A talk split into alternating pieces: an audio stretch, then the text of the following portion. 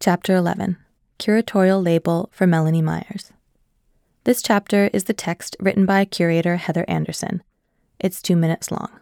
Heather writes Melanie Myers explores the genres of landscape and land art as mediated by photographs, drawing from the seemingly unlimited image bank available on the internet.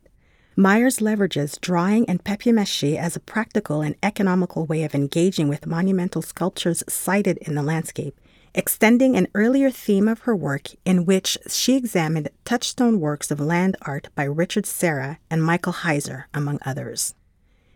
In this new installation, the Gatineau based artist depicts a rugged Canadian forest landscape as though seen from the water.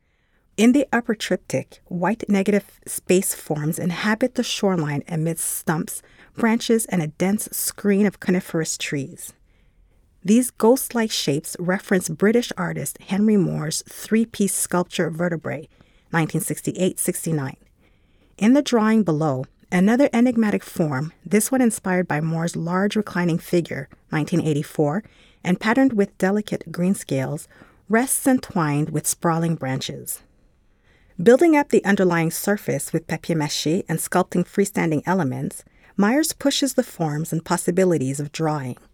Two French style doors, structurally distorted like images reflected on rippling water, serve as the foreground. Like the detailed wall drawings, the doors' pencil crayon surfaces evidence the labor of their creation. Their alluring camouflage effect invites us to come closer, while their windows become frames through which to view the multidimensional landscape beyond. Please move to the next stop. Continue to your right for three meters, and then turn right and continue for two and a half meters. The artwork will be on your left.